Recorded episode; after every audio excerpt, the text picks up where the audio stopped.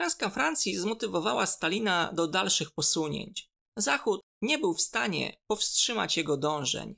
W czerwcu 40 pod zmyślonym pretekstem wprowadził wojska na terytorium państw nadbałtyckich. Nastąpiły aresztowania, które objęły także prezydentów Estonii i Łotwy. Prowadzono terror, nikt nie mógł czuć się bezpiecznie. W takich warunkach zorganizowano nowe, kontrolowane wybory z góry ustalonym zwycięzcą. Nowy rząd wysłał potulną prośbę do Moskwy o włączenie ich państw do Związku Sowieckiego, co nastąpiło w sierpniu. Również w czerwcu 40 Moskwa postawiła ultimatum Rumunii, żądając Besarabii i północnej Bukowiny. Rumunia się ugięła. Na zajętych terenach utworzono kolejną już socjalistyczną Republikę Sowiecką, tym razem mołdawską. Rozbioru tego państwa dopełniła decyzja Niemiec o przekazaniu Węgrom Siedmiogrodu. Budapeszt pragnął zmazać hańbę Trianon, a ówczesne warunki polityczne dawały taką możliwość. Jednak Węgrzy w żaden sposób nie wspomogli III Rzeszy w ataku na Polskę, pomimo nacisków z ich strony. W połowie 1940 Stalin niemal terytorialnie odbudował państwo carów. Sukcesy Niemiec były o wiele większe. Stalin był zaniepokojony. Nie tak miało być. Niemcy i Francja miały się pogrążyć w długiej i krwawej wojnie, jak w latach 1914-1918. Przy czym do rewolucji miało dojść teraz na Zachodzie. Wobec ryzyka potencjalnej konfrontacji przyspieszył przygotowania wojenne, rozbudowę arsenału oraz budowę umocnień m.in. na zajętych ziemiach polskich, tzw. Tak linii Mołotowa. Temu celowi służyło także zajęcie i oczyszczenie przedpola, czyli państw nadbałtyckich. Stalin wrócił do tematu zajęcia Finlandii i wywierał dalsze naciski na Rumunię. Jednak teraz te kraje uzyskały wsparcie Hitlera.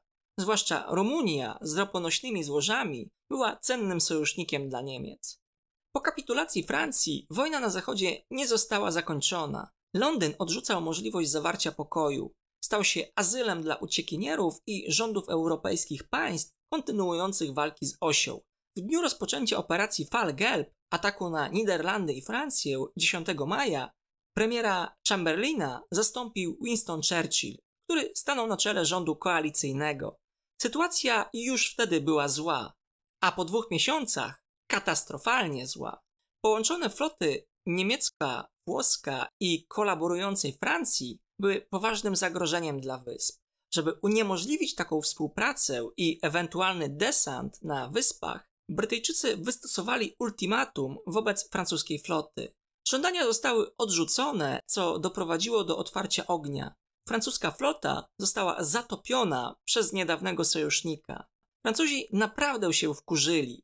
Nie tylko ci, którzy popierali kolaborację.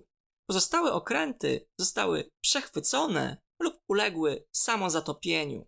Pozbawiony wsparcia okrętów Vichy Hitler przystąpił do realizacji operacji Zilow, Lew Morski, desantu na Wielką Brytanię. By to osiągnąć, musiał zneutralizować królewską flotę i zdobyć panowanie w powietrzu. Brytyjczycy dysponowali dużą ilością myśliwców typu Hurricane i Spitfire. Niemcy przeciwstawili im Messerschmitty Bf-109. Wysp strzegł nowoczesny system radarów oraz wolontariusze pilnujący wybrzeża 24 na 7. Błyskawicznie przekazywali informacje o liczbie i lokacji samolotów niemieckich, tworząc system wczesnego ostrzegania. Londyn rozpoczął produkcję samolotów z maksymalną wydajnością, dzień i noc.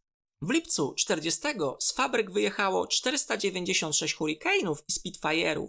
Niemcy w tym czasie skonstruowali 240 nowe Messerschmitty 109. Przez cały rok Brytyjczycy wyprodukowali 15 049 samolotów. Niemcy 10 247. W kolejnym roku ta różnica była jeszcze większa.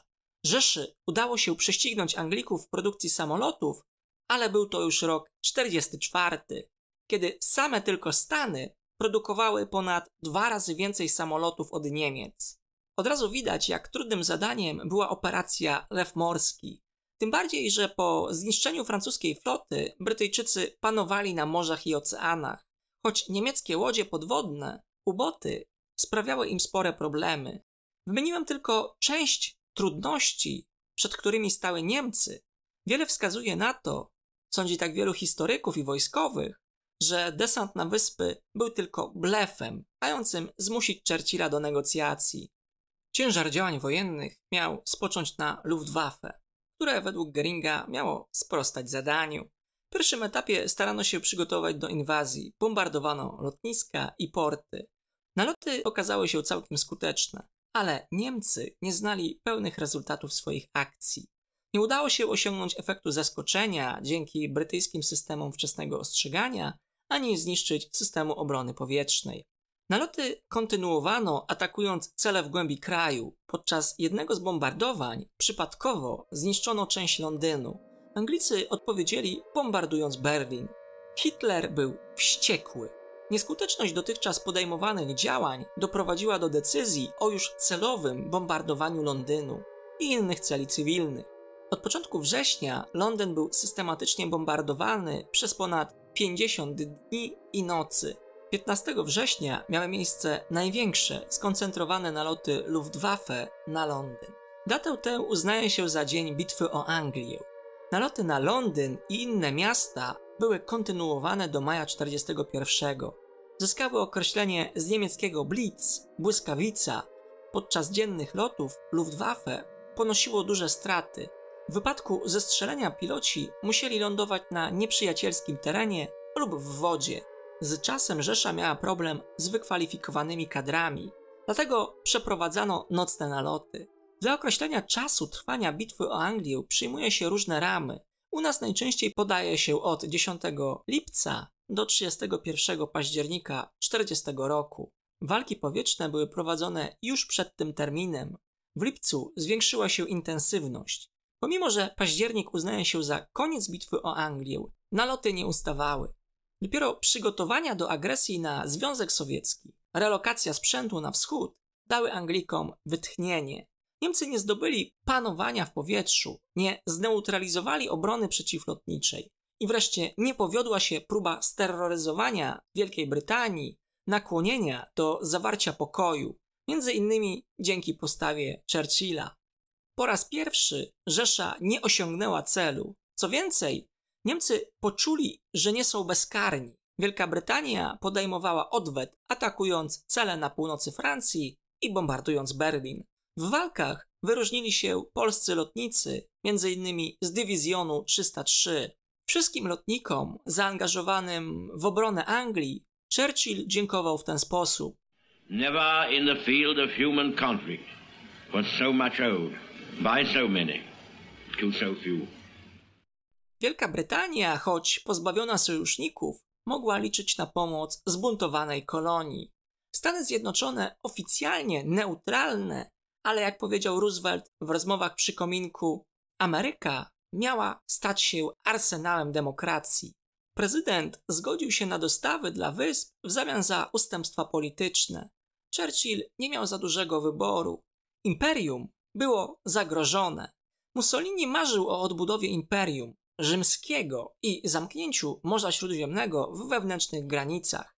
Mare Nostrum, jak kiedyś mówili Rzymianie. Włosi stali się odważniejsi po upadku Francji i rozpoczęciu bitwy o Anglię. W sierpniu zajęli Somalii Brytyjskie, a we wrześniu 40 zaatakowali Egipt z terytorium Libii. Starali się wykorzystać słabość Wielkiej Brytanii i przeciąć życiodajną tętnicę łączącą metropolię z koloniami, przez którą transportowano potrzebne towary, zwłaszcza ropę naftową. Kanał Suezki był zagrożony, a w dłuższej perspektywie państwa osi mogłyby się kusić o zajęcie złóż ropy na Bliskim Wschodzie. Churchill wiedział, że musi obronić kanał za wszelką cenę, Dzięki zatopieniu francuskiej floty Brytyjczycy zachowali dominację na morzach i oceanach. Sprowadzili wojska kolonialne z całego świata i ruszyli z kontrofensywą. Natarcie rozpoczęło się w grudniu. W ciągu tygodnia Brytyjczycy, Australijczycy i Hindusi wyparli Włochów z Egiptu. Ofensywa, która była realizowana w ramach operacji Kompas, zakończyła się pełnym sukcesem. Włosi nie byli w stanie wykorzystać swojej znaczącej przewagi liczebnej. Właściwie zostali zmiażdżeni przy bardzo niskich stratach armii brytyjskiej. Okazało się, że nie tylko Niemcy umieją w blitzkrieg. Następnie Brytyjczycy wkroczyli na terytorium włoskiej Libii, zajmując jej część, Cyrenajkę, stwierdzał Tobruk. Jednocześnie prowadzili działania na odcinku południowo-wschodnim, zajęli Etiopię oraz Somalię. Armia włoska skapitulowała w listopadzie 1941 roku. Ach ci Włosi, ach Benito, cóż za klęska. Przegrać, mając zdecydowaną przewagę i możliwość ataku z dwóch stron. Już po operacji Kompas, która była pierwszym tak poważnym sukcesem aliantów, Niemcy byli poważnie zaniepokojeni. Tylko kwestią czasu było opanowanie Afryki przez aliantów. Pragnąc zabezpieczyć swoje interesy na tym kontynencie, Hitler wysłał korpus ekspedycyjny. Do Libii przybyli w lutym 41 i od razu ruszyli do walki, wypierając siły imperium. Afrika Korps dowodził generał Erwin Rommel, który uzyskał przydomek Lisa Pustyni. Był sprytny, nieprzewidywalny i szybki. Jego przeciwnik, brytyjski generał Bernard Law Montgomery, a raczej ostrożny. Monty, jak go przezwano, objął dowództwo dopiero w połowie 42. Do tego czasu dowódcy brytyjscy często się zmieniali. Siły niemiecko-włoskie opanowały Libię. Jedynie Tobruk wciąż się bronił. Załogę twierdzy stanowili Australijczycy, Czesi i Polacy z samodzielnej brygady strzelców karpackich. Bronili się przez ponad pół roku, od kwietnia do listopada 41. Niemcy wobec własnej bezsilności przyzwali obrońców szczurami Tobruku, co z czasem stało się zaszczytnym tytułem. W listopadzie ruszyła aliancka operacja Crusader, która miała ulżyć oblężonemu Tobrukowi. Cel ten osiągnięto, ale dużym kosztem, a siły osi ruszyły z kontrofensywą z początkiem 42, zadając sprzymierzonym kompromitującą porażkę. Rommel został zatrzymany dopiero w lipcu, już na terytorium Egiptu, w pierwszej bitwie pod El Alamein.